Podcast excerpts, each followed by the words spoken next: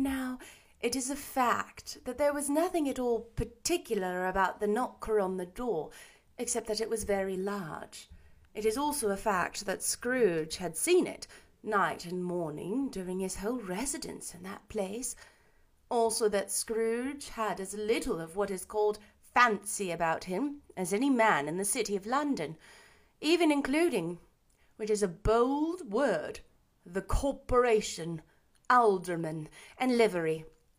Let it also be borne in mind that Scrooge had not bestowed one thought on Marley since his last mention of his seven years as dead partner that afternoon.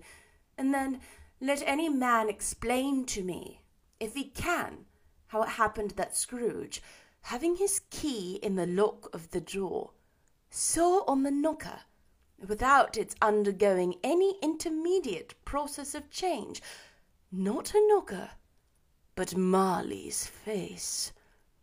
Marley's face. It was not an impenetrable shadow, as the other objects on the yard were, but had a dismal light about it, like a bad lobster in a dark cellar. It was not angry or ferocious, but looked at Scrooge as Marley used to look, with the ghostly spectacles turned up on its ghostly forehead. The hair was curiously stirred, as if by breath or hot air, and though the eyes were wide open, they were perfectly motionless. That, and its livid colour, made it horrible. But its horror seemed to be in spite of the face and beyond its control, rather than a part of its own expression. As Scrooge looked fixedly at this phenomenon, it was a knocker again.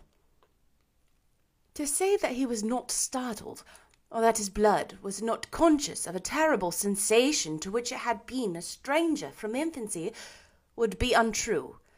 But he had put his hand upon the key he had relinquished, turned it sturdily, walked in, and lighted his candle.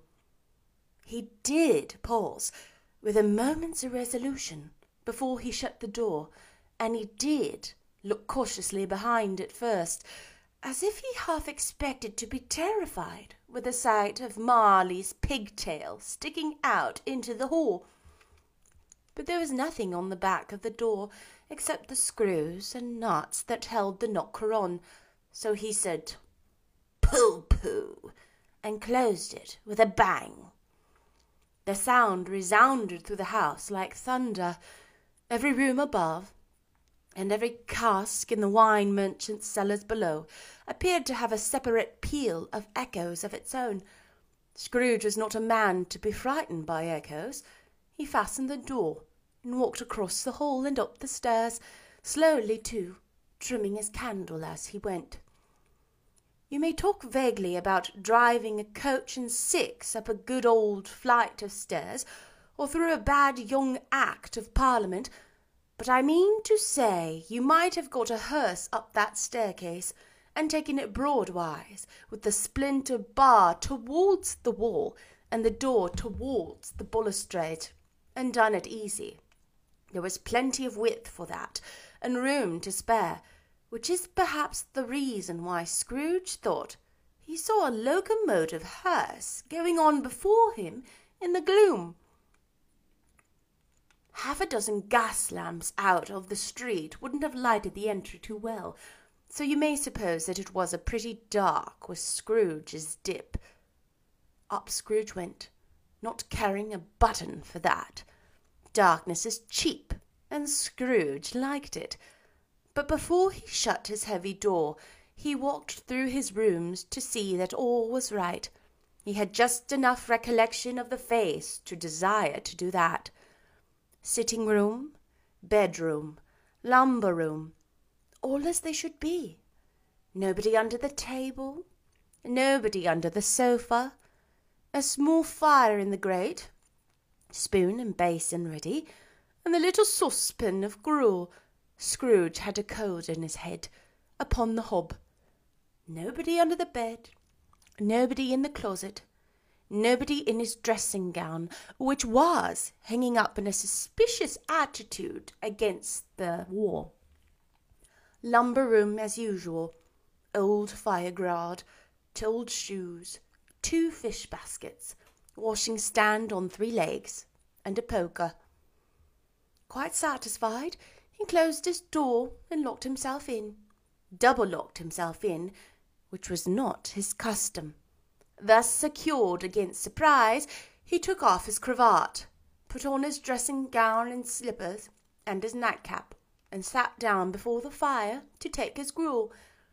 It was a very low fire indeed, nothing on such a bitter night. He was obliged to sit close to it and brood over it before he could extract the least sensation of warmth from such a handful of fuel.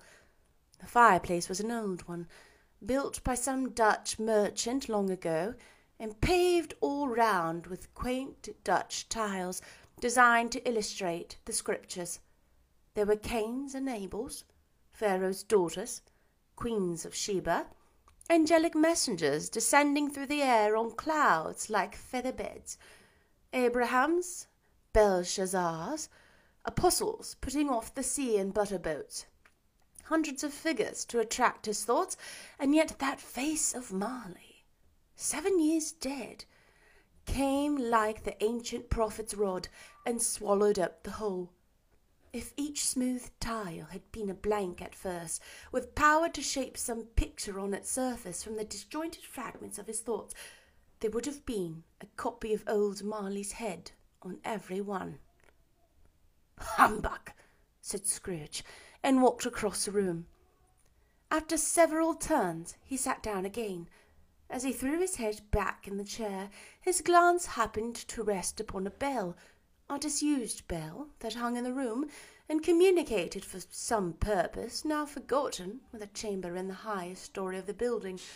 It was with great astonishment, and with a strange, inexplicable dread, that as he looked, he saw this bell begin to swing. It swung so softly in the outset that it scarcely made a sound, but soon it rang out loudly, and so did every bell in the house. This might have lasted half a minute, or a minute, but it seemed an hour. The bells ceased as they had begun, together. They were succeeded by a clanking noise deep down below, as if some person were dragging a heavy chain over the casks in the wine merchant's cellar. Scrooge then remembered to have heard that ghosts in haunted houses were described as dragging chains. The cellar door flew open with a booming sound, and then he heard the noise much louder on the floors below, then coming up the stairs, then coming straight towards his door. It's humbug still, said Scrooge. I won't believe it. His colour changed, though, when, without a pause, he came on through the heavy door and passed into the room before his eyes. Upon its coming in, the dying flame leaped up, as though it cried, I know him, Marley's ghost, and fell again. The same face, the very same, Marley in his pigtail, usual waistcoat, tights and boots, the tassels on his latter bristling like his pigtail, and his coat skirts, and the hair upon his head. The chain he drew was clasped about the middle. It was long and wound about him like a tail, and it was made, for Scrooge observed it closely, of cash boxes, keys, padlocks, ledgers, deeds, and heavy purses wrought in steel. His body was transparent, so that Scrooge, observing him, and looking through his waistcoat, could see the two buttons on his coat behind. Scrooge had often heard it said that Marley had no bowels, but he had never believed it until now. No, nor did he believe it even now though he looked the phantom through and through, and saw it standing before him, though he felt the chilling influence of its death cold eyes, and marked the very texture of the folded kerchief bound about its head and chin, which wrapper he had not observed before, he was still incredulous, and fought against his senses. How now? Said Scrooge, caustic and cold as ever. What do you want with me? Much. Marley's voice. No doubt about it. Who are you? Ask me who I was. Who were you then? said Scrooge, raising his voice. You're particular for a shade. He was going to say to a shade, but substituted this as more appropriate. In life, I was your partner, Jacob Marley. Can you. can you sit down? asked Scrooge, looking doubtfully at him. I can. Do it then.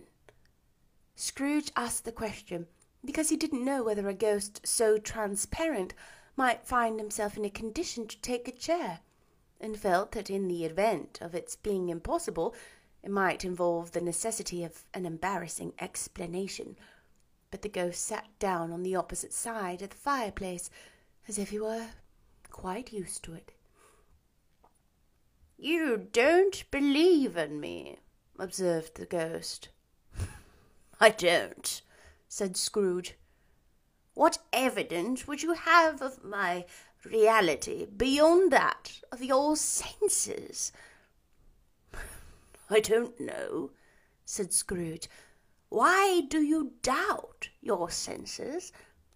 Because, said Scrooge, a little thing affects them. A slight disorder of the stomach makes them cheat. You may be an undigested bit of beef, a blot of mustard, a crumb of cheese, a fragment of an underdone potato. There's more of gravy than of grave about you, whatever you are. Scrooge was not much in the habit of cracking jokes, nor did he feel, in his heart, by any means waggish them. The truth is, is that he tried to be smart as a means of distracting his own attention and keeping down his terror for the spectre's voice disturbed the very marrow of his bones. To sit staring at those fixed, glazed eyes in silence for a moment would play, Scrooge felt, the very deuce with him. There was something very awful, too, in the spectre's being provided with an infernal atmosphere of its own. Scrooge could not feel it himself, but this was clearly the case, for though the ghost sat perfectly motionless. Its hair and skirts and tassels were still agitated as by the hot vapour from an oven. You see this toothpick, said Scrooge, returning quickly to the charge for the reason just assigned, and wishing, though it were only for a second, to divert the vision's stony glaze for himself. I do, replied the ghost. You are not looking at it, said Scrooge. But I see it, said the ghost, notwithstanding. Well, returned Scrooge, I have but to swallow this, and be for the rest of my days persecuted by a legion of goblins, all of my own creation. Humbug, I tell you, humbug! At this the spirit raised a frightful cry and shook its chain with such a dismal and appalling noise that Scrooge held on to his chair to save himself from falling to a swoon. But how much greater was his horror when the phantom, taking off the bandage round its head as if it were too warm to wear indoors, his lower jaw dropped down upon its breast. Scrooge fell to his knees and clasped his hands before his face. Mercy, he said. Dreadful apparition. Why do you trouble me? Man of the worldly mind, replied the ghost, Do you believe in me or not? I do, said Scrooge. I must. But why do spirits walk the earth, and why do they come to me? It is required of every man, the ghost returned, that the spirit within him should walk abroad among his fellow men, and travel far and wide. And if that spirit goes not forth in life, it is condemned to do so after death. It is doomed to wander through the world. Oh, woe is me! And witness what it cannot share, but might have shared on earth and turned to happiness. Again the spectre raised a cry and shook its chain and wrung its shadowy hands. You are fettered, said Scrooge, trembling. Tell me why. I wear the chain I have forged in life, replied the ghost. I made it, link by link and yard by yard. I girded it of my own free will, and of my own free will I wore it. It is patterned strange to you? Scrooge trembled more and more. Or would you know, pursued the ghost, the weight and length of the strong coil you bear yourself? It was full as heavy and as long as this, seven Christmases ago. You have laboured on it since. It is a ponderous chain. Scrooge glanced about him on the floor in the expectation of finding himself surrounded by some fifty or sixty fathoms of iron cable. But he could see nothing. Jacob, he said imploringly, old Jacob Marley, tell me more. Speak comfort to me, Jacob. I have none to give, the ghost replied. It comes from other regions, Ebenezer Scrooge, and is conveyed by another minister, of other kinds of men. Nor can I tell you what I would. A very little more is all permitted to me. I cannot rest. I cannot stay. I cannot linger anywhere. My spirit never walked beyond our counting house. Mark me. In life, my spirit never roved beyond the narrow limits of our money changing hole, and weary journeys lie before me. It was a habit with Scrooge, whenever he became thoughtful, to put his hands in his breeches pockets. Pondering on what the ghost had said, he did so now, but without lifting up his eyes or getting off his knees. You must have been very slow about it, Jacob, Scrooge observed in a business-like manner, though with humility and deference. Slow, the ghost repeated. Seven years dead, mused Scrooge, and travelling all the time. The whole time, said the ghost. No rest, no peace, incessant torture of remorse. You travel fast, said Scrooge. On the wings of the wind, replied the ghost. You might have got over a great quantity of ground in seven years, said Scrooge. The ghost, on hearing this, set up another cry, and clanked its chains so hideously in the dead silence of the night that the ward would have been justified in indicting it for a nuisance.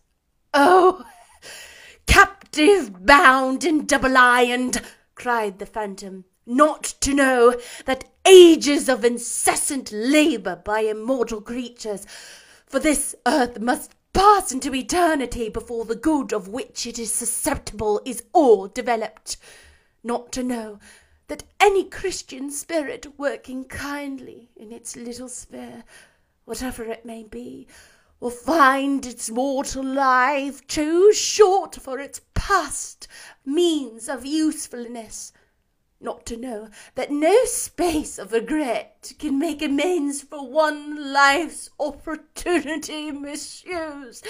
Yet such was I. Oh, such was I. But you were always a good man of business, Jacob, faltered Scrooge, who now began to apply this to himself. Business! Cried the ghost, wringing its hands together. Mankind was my business. The common welfare was my business.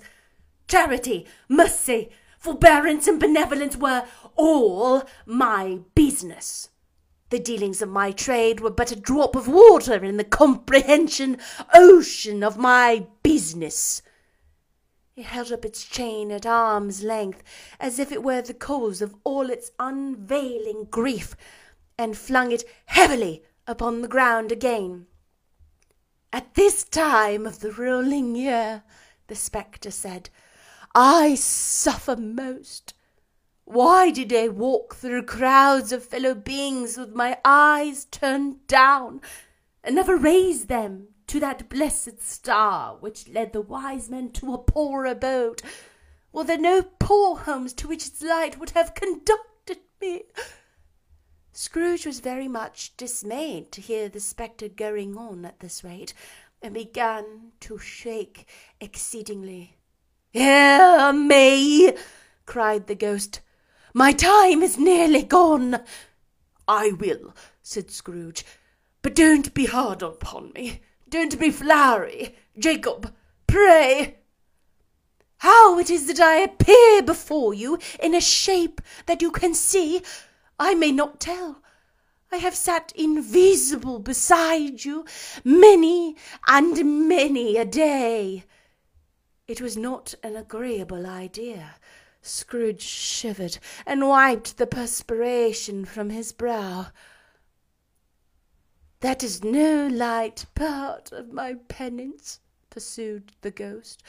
I am here tonight to warn you that you have yet a chance and hope of escaping my fate, a chance and hope of my procuring Ebenezer. You were always a good friend to me, said Scrooge. Thank ye. You will be haunted, resumed the ghost, by three spirits Scrooge's countenance fell almost as low as the ghost's had done. Is that the chance and hope you is that the chance and hope you mentioned, Jacob? he demanded in a faltering voice. It is. I I think I'd rather not, said Scrooge. Without these visits, said the ghost, you cannot hope to shun the path I tread. Expect the first tomorrow when the bell tolls one. Couldn't I take them all at once and have it over with Jacob? hinted Scrooge. Expect the next on the second night at the same hour the third upon the next night, when the last stroke of twelve has ceased to vibrate. Look to see me no more, and look that, for your own sake, you remember what has passed between us. When it had said these words, the spectre took its wrapper from the table and bound it round its head as before. Scrooge knew this by the smart sound its teeth made when the jaws were brought together by the bondage. He ventured to raise his eyes again, and found his supernatural visitor confronting him in an erect attitude, with its chain wound over and about its arm. The apparition walked backward from him, and at every step it took, the window raised itself a little, so that when the spectre reached it, it was wide open. It beckoned Scrooge to approach, which he did. When he were within two paces of each other, Marley's ghost held up its hand, warning him to come no nearer. Scrooge stopped. Not so much in obedience as in surprise and fear, for on the raising of the hand he became sensible of confused noises in the air, incoherent sounds of lamentation and regret. wailings inexpressibly sorrowful and self accusatory. The spectre, after listening for a moment, joined in the mournful dirge and floated out upon the bleak, dark night. Scrooge followed to the window, desperate in its curiosity. He looked out. The air was filled with phantoms, wandering hither and thither in restless haste, and moaning as they went. Every one of them wore chains like Marley's ghost. Some few, they might be guilty governments, were linked together. None were free. Many had been personally known to Scrooge in their lives. He had been quite familiar with one old ghost in a white waistcoat, with a monstrous iron safe attached to its ankle, who cried piteously at being unable to assist a wretched woman with an infant whom it saw below upon the doorstep. The misery with them all was, clearly, that they sought to interfere for good in human matters and had lost the power forever. Whether these creatures faded into mist or mist enshrouded them, he could not tell. But they and the spirit voices faded together, and the night became as it had been when he walked home. Scrooge closed the window and examined the door by which the ghost had entered. It was double locked, as he had locked it with his own hands, and the bolts were undisturbed. He tried to say, Humbug! But he stopped at the first syllable, and being from the emotion he had undergone, or the fatigues of the day, or his glimpse of the invisible world, or the dull conversation of the ghost, or the lateness of the hour, much in need of repose, went straight to bed, without undressing, and fell asleep upon the instant. That's the end of stave one. Stave two was titled The First of the Three Spirits. Oh my gosh, this is so much fun to read. It's a challenge too, but it's so much fun. I hope you enjoyed. Bye.